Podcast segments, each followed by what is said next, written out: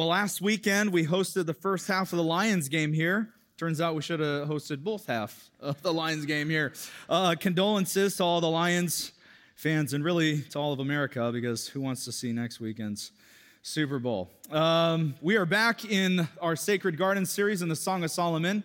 Um, really, truly, uh, we've been talking about sex, dating, relationships, marriage.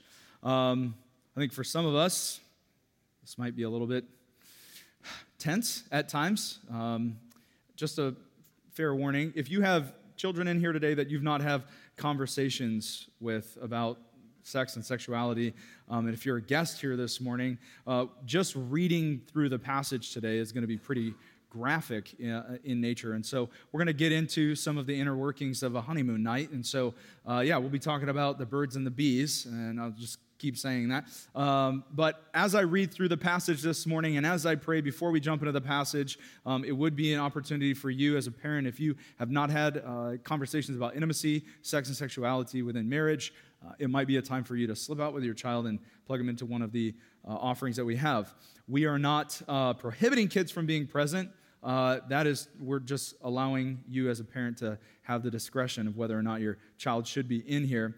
Um, we have been talking about um, sex and sexuality and marriage through this Sacred Garden series in the Song of Solomon. And this morning, we're going to be talking specifically about the honeymoon. We talked last week about the wedding ceremony as we closed out that chapter. And, and this week, we're going to be talking about the honeymoon. They kind of slow down and zoom in on the intimate moment within marriage where they consummate their marriage. So if you have a Bible, please open to Song of Solomon chapter 4. We're going to be looking uh, really at the entirety of chapter 4 in the beginning, even of chapter 5. Um, and as you make your way there, I'll just kind of recap for us. Uh, last week we talked about longings and the longings and the desires. We saw this dream that was more of a nightmare. We talked about fear of separation and fear of loneliness, the anxiety and the fear that can be produced in separation within marriage, long distance relationships. Uh, we talked about how to find really those longings satisfied within marriage, and ultimately how we find that longing satisfied in Christ Jesus himself. So once again, we left, we left off last week by looking at King Solomon coming out of the wilderness.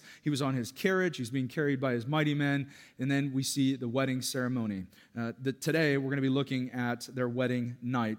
Uh, Song of Solomon, chapter 4. If you found your place there, I'm going to invite you to stand alongside of me as I read God's word for us this morning. Song of Solomon, chapter 4 says this Behold, you are beautiful, my love. Behold, you are beautiful. Your eyes are doves behind your veil. Your hair is like a flock of goats leaping down the slopes of Gilead. Your teeth are like a flock of shorn ewes that have come up from the washing, all of which bear twins, and not one among them has lost its young. Your lips are like a scarlet thread, and your mouth is lovely. Your cheeks are like halves of pomegranate behind your veil. Your neck is like the Tower of David, built in rows of stone. On it hang a thousand shields, all of them shields of warriors. Your two breasts are like two fawns, twins of a gazelle that graze among the lilies. Until the day breathes and the shadows flee, I will go away to the mountain of myrrh and the hill of incense. You are altogether beautiful, my love. There is no flaw in you. Come with me from Lebanon, my bride. Come with me from Lebanon. Depart from the peak of Amana, from the peak of Senir and Hermon, from the dens of lions, from the mountains of leopards. You have captivated my heart, my sister, my bride. You have captivated my heart with one glance of your eyes, with one jewel of your necklace. How beautiful is your love, my sister, my bride. How much better is your love than wine, and the fragrance of your oils than any spice. Your lips drip nectar, my bride. Honey and milk are under your tongue. The fragrance of your garments is like the fragrance of Lebanon. A garden locked is my sister, my bride, a spring locked, a fountain sealed. Your shoots are an orchard of pomegranates, with all choicest fruits, henna with nard, nard and saffron, calamus and cinnamon, with all trees of frankincense, myrrh and aloes, with all choice spices, a garden fountain, a well of living water, and flowing streams from Lebanon. Awake, O north wind, and come, O south wind, blow upon my garden, let its spices flow. Let my beloved come to his garden and eat its choicest fruits. I came to my garden, my sister, my bride. I gathered my myrrh with my spice.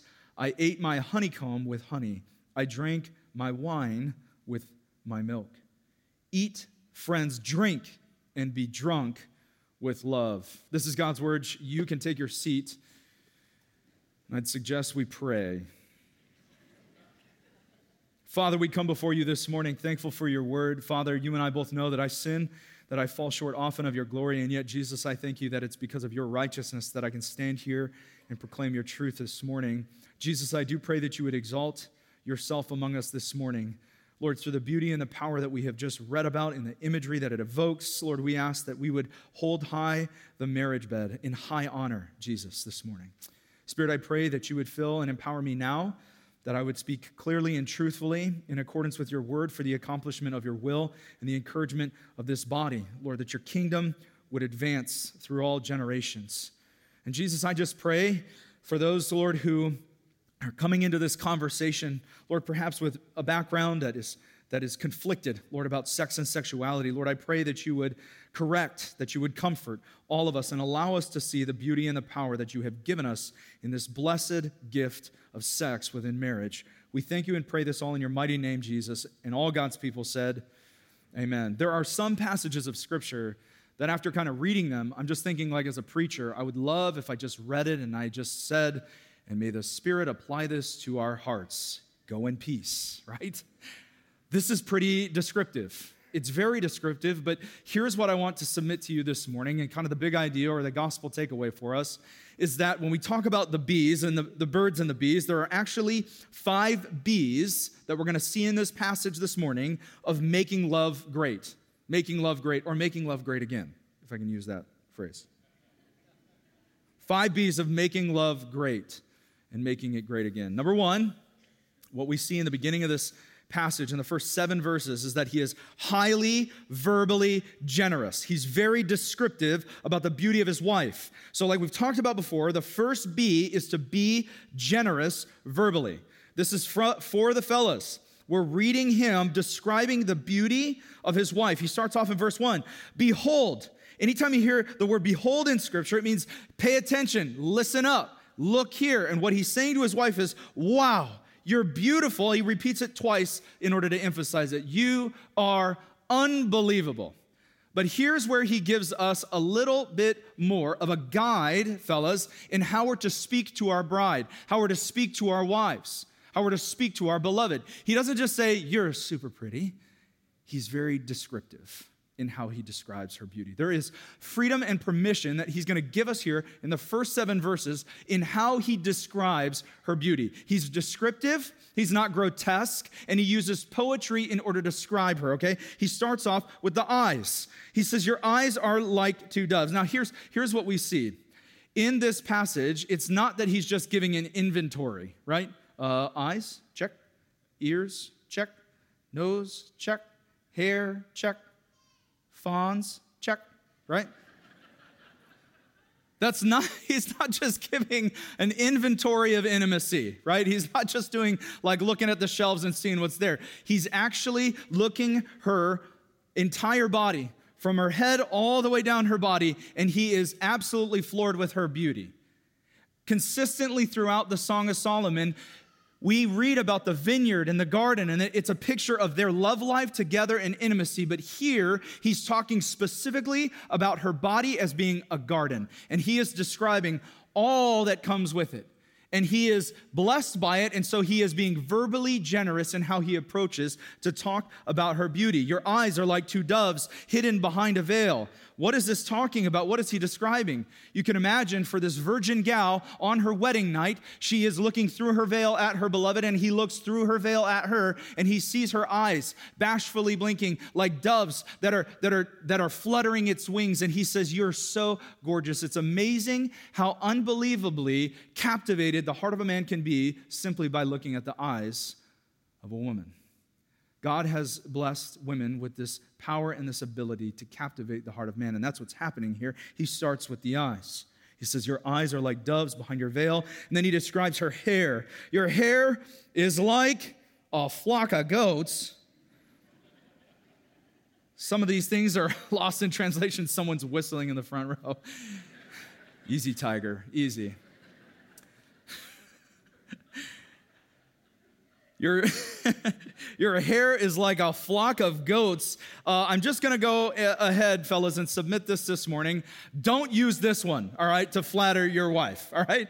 Oh, your hair is like a flock of goats. It might have worked for Solomon, not for you. What is he saying? You can imagine her hair is done up. She's all dressed up from the wedding ceremony. And here now the pins are being removed. Her hair is being undone. And just like a flock that he would see as a shepherd boy looking at a mountainside from a distance, he sees them cascading down the mountain. And what he's describing is the beauty of her hair as it drapes down her shoulders. But he is using imagery that is powerful so that she knows that her hair is absolutely captivating to him.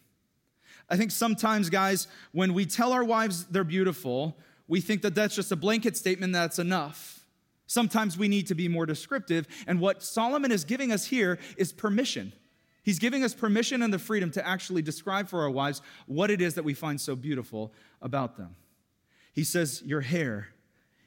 He says, Your teeth. Again, some of these things are lost in translation. What does he say about our teeth? Your teeth are like, again, a flock of shorn ewes that come up from the washing, all of which bear twins, and not one among them has lost its young. What is he saying? He's saying, Your smile is brilliant, it's radiant, and it's beautiful. And your teeth are white, they're glistening, and bonus, you have all of them.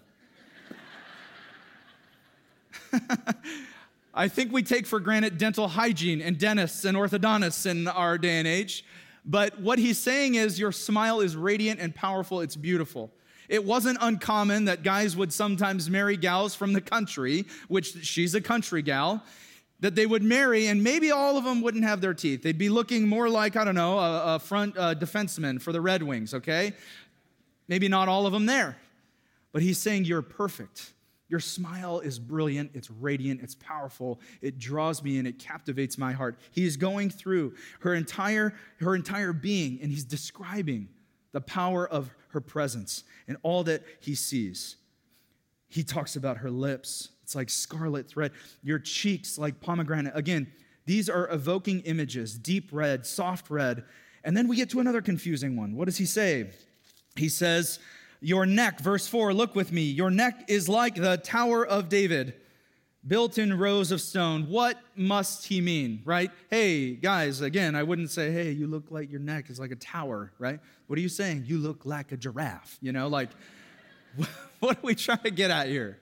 So, the Tower of David, right? What he describes here, hang on it, a thousand shields, all of them shields of warriors. What he's describing about her neck is that it's statuesque but it's also unconquerable. David's tower stood out as a work of art. It was a piece of beauty. It was powerful, and all who came by it would revere it. Not only for the fact that it was a work of art, but also that it was mighty and nobody could conquer the Tower of David. So, what is he saying? He's saying, Your beauty is unconquerable.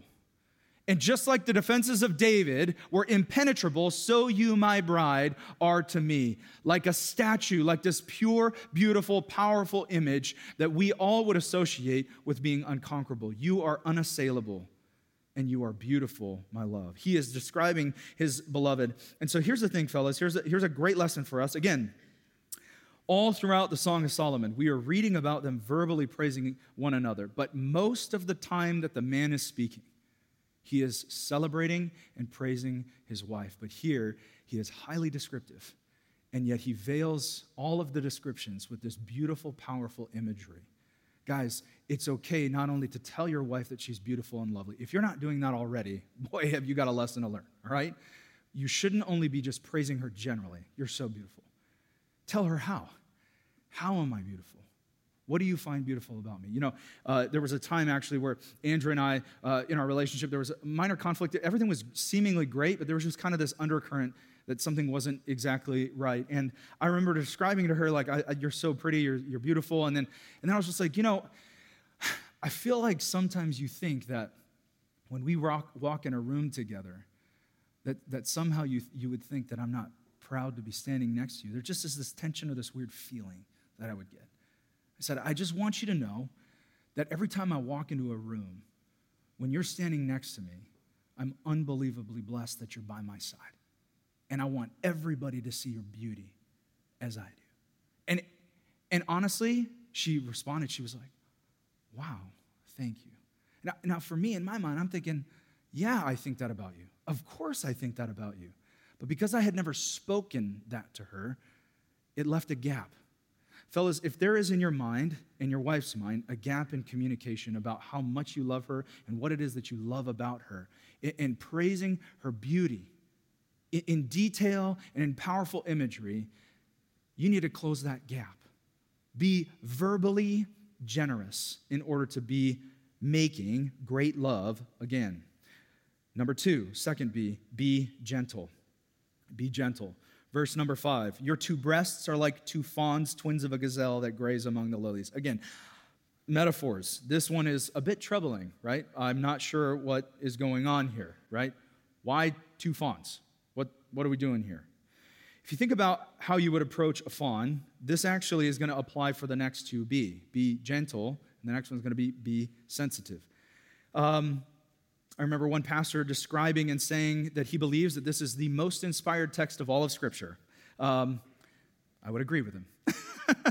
but here's, what, here's what's going on here, and here's how it's so instructive for us. When he's talking about fawns, you have to think about how you would approach a fawn if any of you have ever been hunting or you know uh, anything about deer at all, when you approach deer, you don't want to kind of run up to him and go, rah, right? Okay, so here's what I want you to understand, guys be gentle, be sensitive. Takeaway don't spook the fawns. Okay, so here's what I mean by that. Every single commentator that I came across to mentions the idea of tenderness, being delicate, being gentle. A couple of weeks ago, uh, we touched on a verse that talks about the mountains of, of Bether. Here, Solomon describes the same area of his wife's body as a mountain of myrrh or a hill of frankincense. So, this is talking about the same thing, and it's veiling it in this beautiful and powerful imagery but what he's talking about here is the ability to be gentle and to be sensitive. This is what's being talked about here. Gentle touches, gentle caresses, this is what's being described here. Gentleness has to be our approach with an intimacy to marriage, right? So, so when you are approaching your bride, and this is important for some of you guys to understand that when you're approaching your bride, uh, I think some of us in our minds, we can have the wrong conceptions about how sexual intimacy should be within marriage. You don't want to spook the fonts. When you approach your bride, you want to approach with gentleness, and this is exactly what this imagery is evoking. It's very specific in talking about the fonts. You don't want them to just run off. Okay, so, so here's what I'll say. When it comes to sex and sexual intimacy within marriage, some of us may have conceptions in our minds who are unmarried and we're engaged or looking to be married one day of what sex is going to be like within marriage all the time. This is more of a comment uh, and commentary on our culture than it is about what Scripture actually gives us as a blessing and as a gift within marriage. It won't always be the same exact way. And here's what C.S. Lewis actually describes some of this in, in regards to how intimacy within his marriage actually worked. Here's what he says he says, We feasted on love, every mode of it, solemn and merry, romantic and realistic, sometimes as dramatic as a thunderstorm, and sometimes comfortable and unemphatic as putting on your soft slippers. She was my pupil and my teacher, my subject and my sovereign, my trusty comrade, friend, shipmate, fellow soldier, my mistress, but at the same time, all that any man friend has ever been to me. When you're talking about sexual intimacy within marriage and having sex in marriage, I want us to understand, especially those of you who are looking towards marriage and look and, and are engaged, that there is a gentle approach that the world does not depict for you. Solomon says, like fawns. You don't approach fawns hastily, you approach with gentleness. You don't approach with harsh domineering fashion, you approach with gentleness. I think some of uh, our, our young guys, you've waited and waited and waited for your wedding night, and if you don't understand how to be gentle, you may scandalize your wife for weeks, maybe even months, maybe even years. Our culture has so pornified sex that young men may think that their first night is supposed to look like a rodeo, but it's going to be more like a tea party. The best tea party you'll ever be at in your life, mind you. But if you have the wrong conception, here's where Solomon's words can actually re- correct and re instruct us on how we approach intimacy within marriage. He says, like fawns. How do you approach fawns? With gentleness. How do you approach fawns? Number, number three, to be sensitive. Be sensitive. You approach with sensitivity in regards to timing and also in regards to how to lead up. When you're approaching fawns, when you're approaching uh, deer, you want to utilize tactics. And here's what he's describing here. When you approach, you're approaching with gentleness, you're also approaching with sensitivity. In regards to sensitivity, there's timing when the fawns are going to be ready to come out and play, and there's other times when the fawns are going to not be ready to come out and play. The timing and the mood aren't always going to be there. You don't want to spook the fawns, okay? Not every time that you're in the mood will your wife be in the mood, and potentially vice versa. Now, for men, it's going to be a lot easier to get us going, to get our engines kind of revved up for this moment. You can see as the tension builds throughout the text and as he describes, this guy's going to get himself worked up into a lather. He is so excited about what God has given him and his bride. But here's the thing, fellas, you got to understand that the timing, timing, you got to be sensitive. Sometimes your wife's just not going to be into it. Not tonight, honey. And that, that needs to be okay. You need to be all right with that. At other times, you'll be really into a game. You'll be totally locked in on what you're doing. And while sometimes she may not feel like it, there will be other times where she will seemingly attack you, and you may think that she's been drinking all day long. But by your being sensitive in the moments where it's not right and the timing just isn't there, by you understanding your wife and living with her, as Peter instructs, as the weaker vessel, being understanding in the way that you live with her, by being sensitive in those moments, you will actually gain that camaraderie and that fellowship that C.S. Lewis describes. When we think about how we would approach our bride when it comes to intimacy, we also not only need to think about timing and being sensitive, but also it's helpful, guys, listen up, to use signals. I was listening to a radio show a few years ago, probably about five, six years ago, and they actually were talking about this on the radio. They were talking about what you're, they, they were talking about this on Christian radio. They were talking about what signals parents would give in, to one another in order to kind of prime the pump throughout the day. One listener called in. She said, Every time my dad would get home, he would either say, Hi, honey, or he would say, Hey, honey, I've got a dollar I need to spend. And the wife would respond, I know exactly where to put that dollar.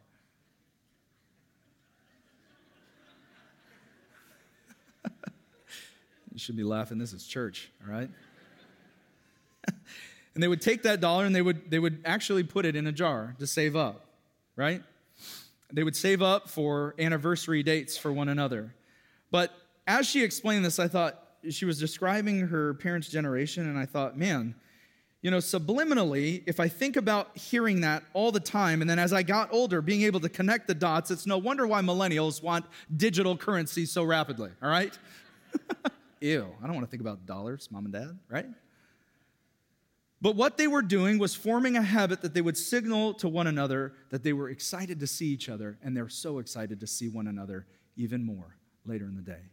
Guys, if you are not using signals, you're not being sensitive.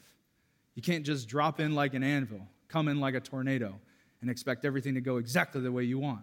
Your expectations and her reality need to come into alignment. And the way to be sensitive is through understanding timing and also through understanding using signals. The number, the, the fourth way, and the fourth B of making great love is to be adventurous. Yes, you heard me, be adventurous. In between services, I had a gentleman approach me and said, Man, when you were talking about being adventurous, I almost went out in the parking lot and laid the back seat down. I said, Whoa, dude, not in church, all right? Not in church. But he was getting the point. Verse 8, look with me. He said, Come with me from Lebanon, my bride, come with me from Lebanon. Depart from me from the peak of Amana, from the peak of Senir and Hermon, from the dens of lions, from the mountains of leopards. Now, what's interesting is he's already beholding her beauty.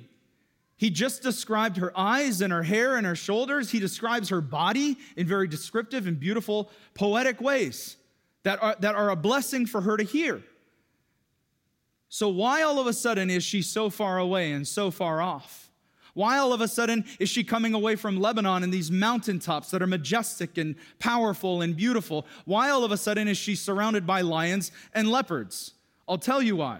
Because there is an exploration that he is inviting her on that has absolutely nothing to do with mountains or lions or leopards. You see, God has beautifully and wonderfully gifted women with an aura and a power. Now, guys, I want you to remember when you were originally seeing your bride, you saw a gal that captivated your heart, that drew you out, and you were like, wow. I don't know a single dude who wasn't intimidated in some way, shape, or form about asking a girl out on a date. Women, your power, your beauty is a powerful mystique that surrounds you. And as you grow up and as you mature, it only gets more and more powerful, where you are desirable and yet, in some sense, you're unreachable and untouchable. How many times have we seen this play out in teenage dramas where the guy's stumbling over himself trying to speak to a girl, doesn't have the right words, everything comes out wrong? This is what Solomon is describing here.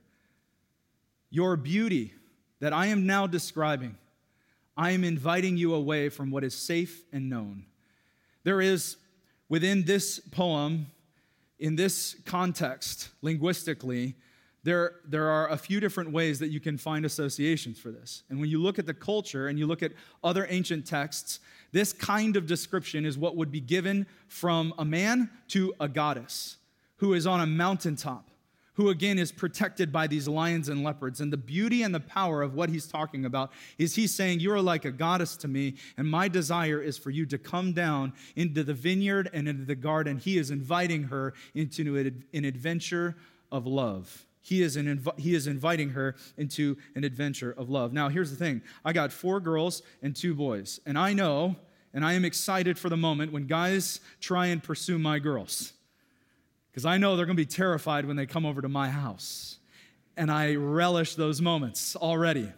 And here's what they, they may not know that those guys who would desire to come over to our house as they approach our house, oh, the Hughes house, the Hughes girls. What they don't know is I got a son who is like a leopard, and the other one is even like a lion. He's like a Tasmanian devil, right? Get him, right? I am excited for that. But here's the thing to take away and to understand, guys. Initially, there can be fear in that first wedding night. Everything I'm describing to you is going to be for you on your first wedding night a specific blueprint of how Solomon pursues his bride. He gets to the point where he praises her. No doubt her heart is filled with love and desiring him, but there is no doubt also a fear within her. And he is inviting her to come down and to experience love and passion together. And it is beautiful and it is godly and it is right and it is good to experience that. This part not only plays out initially at the outset of a wedding, but from then on, within marriage, there is a constant cycle of remembering men that we are married and we get to partner with and live alongside of this beautiful pinnacle of God's creation that came after us that is supposed to be cherished by us. The mystique and the beauty and the power of our wives. There is a cycle of mystery and intimacy that is sacred and it should be shared. And this is nodding to the experience of that exhilarating and yet unknown moment, not only on the wedding night, but also should be continually experienced within marriage repeatedly to recapture the essence of that exhilaration. Here's how one commentator puts this specific verse. He summarizes it by saying, In any relationship, the element of unpredictability can be both stimulating and alarming. Its absence may indicate that we have degenerated into a passive, boring, amoeba like existence. If that describes your love life, passive, boring, and amoeba like, you have a blessed homework project to take home. It is to invite your wife to come down, to remember her power in her beauty and the mystique, and to invite her into the vineyard. Number five, the fifth B is to be generous physically. In verses 9 through 5 1, we see him get so worked up. You've captivated my heart. My sister, my bride, you've captivated my heart with even one glance of your eyes. He goes from describing her and then inviting her into a place where he is simply overwhelmed by her beauty and he is desiring her. He stops describing her and he begins to describe his desire of her. How much better is your love than wine in verse 10? Like fragrance, the fragrance of your oils than any spice. Your lips are dripping with nectar, honey and milk are under your tongue. And as he explains and describes this, it lays before us what he will eventually, in the culmination and consummation of their marriage, enjoy. He describes here in verse 12 what it is that kind of is part and parcel to this whole, whole series. He says, A garden locked is my sister, my bride, a spring locked, a fountain sealed. When we think about the beauty of our wives, men, and for those of you who are single and you think about the beauty of a woman, you need to understand that there is a locked garden, a locked fountain. All that would flow in your love life together, in your marriage, should be something that should be seen as being locked and shut down beforehand. But even within marriage, there is this constant desire that we would have that we would actually be opening up that locked garden in, in our ability to pursue with verbal, generous language, with being sensitive, with being gentle. In all of these ways, when we pursue our wives, when we pursue our spouses, in all of these ways, we are actually pursuing in order to unlock. This invitational language is bringing him to a point where he's saying, You're like a locked garden. And as he describes her, he describes a garden that is filled in such a way that no gardener would fill it. He says there's henna with nard, nard and saffron, calamus and cinnamon, frankincense, myrrh, oils, all choice spices. This garden that he's describing is not one that any gardener would curate. it's the most powerful and potent, beautiful, fragrant smells and everything that you could enjoy in one specific garden. I don't know if you've ever been in the mall and you've walked past Sephora, right? And you smell it from the time you walk into the mall until the time you walk out. But he's saying it's so overpowering. Every desirable spice is what he's mentioning right here. He's getting to the place where his heart is so filled with love for her that he desires her. And this is good and it's godly. And what is her response to all of the description? What does she say to it? In verse 16, we read this phrase Awake, O north wind, and come, O south wind, blow upon my garden, let its spices flow. He is saying, I am desiring to have you. I am desiring for someone to, something, some wind to blow you my direction. And what does she say in response? Look at the end of chapter 4. She says, Let my beloved come to his garden and eat its choicest fruits. Here's the thing to remember, gals we talked about this a little bit last week. We'll touch on it here. When we get married, we give ourselves to one another. We give ourselves in order to become one flesh. There's no longer two, there's one. This is what Jesus says. From the beginning, two shall become one flesh. That means my body doesn't belong to me anymore. And what she says perfectly describes this. He says, she says to him, Let my beloved come to his garden. Whose is it? His garden. she is willing to give herself fully and totally to him. She's saying, Touch me, hold me, please me, do what you want with me. I am your garden. This garden belongs to you. And these are the moments of incredible joy within marriage that God has designed for our enjoyment. As much as He has made our taste buds for the sweetness of honey, so too he ha- has He designed our bodies for the pleasures of intimacy. To to her calling him into the garden, here's what he responds with. Verse 1 He says, I came to my garden, my sister, my bride. I gathered my myrrh with my spice. I ate my honeycomb with my honey, and I drank my wine with my milk. What is he describing? The consummation of their marriage. She says, Let my beloved come to his garden. He's saying, I came to my garden. I've, got, I've gathered all that God has given me in this garden, and I have enjoyed it, and I am satisfied. When we think about the bees of making love great, we have to see that within this wedding night depiction, there's powerful imagery that is both veiled and direct. And what we can conclude is that in all of these bees, God desires us to make love and to make love great. It's good and it's godly. Talking with a guy uh, a little bit earlier, and, and he said, uh, Yeah, it's almost like for years and years and years, I heard sex is bad, sex is bad, sex is bad, sex is bad. And then as soon as you get married, it's good, it's good, it's good, it's good, it's good. Sex is always good. It's always good. It's always good. But within the marriage context is where God has actually called for it to be participated in and activated.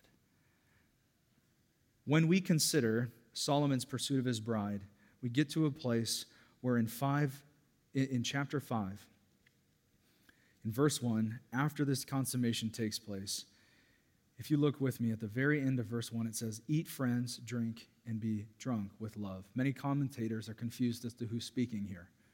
You know? They just got done consummating their marriage, and all of a sudden, somebody else is in the room with them saying, Eat and drink and be drunk with love. What's going on here? I believe um, that Dr. John MacArthur is right in his assessment. As many other commentators mention, I believe this is the voice of God because only the voice of God can speak to give blessing over what he has, he has created as good within the context of marriage. He says, Eat, friends, drink, and be drunk with love. Again, I almost named this entire series Love Drunk. Yeah. I changed it because I recognized wrong congregation, probably, right? Sacred Garden. This gets at the same exact point. God is telling them to have their fill of one another.